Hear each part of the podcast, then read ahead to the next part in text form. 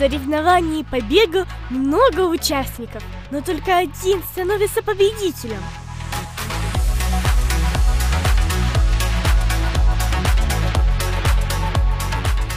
Соперники рвутся вперед из последних сил.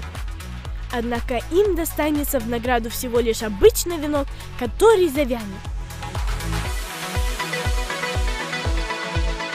Нам же достанется вечная награда – венок, который никогда не завянет.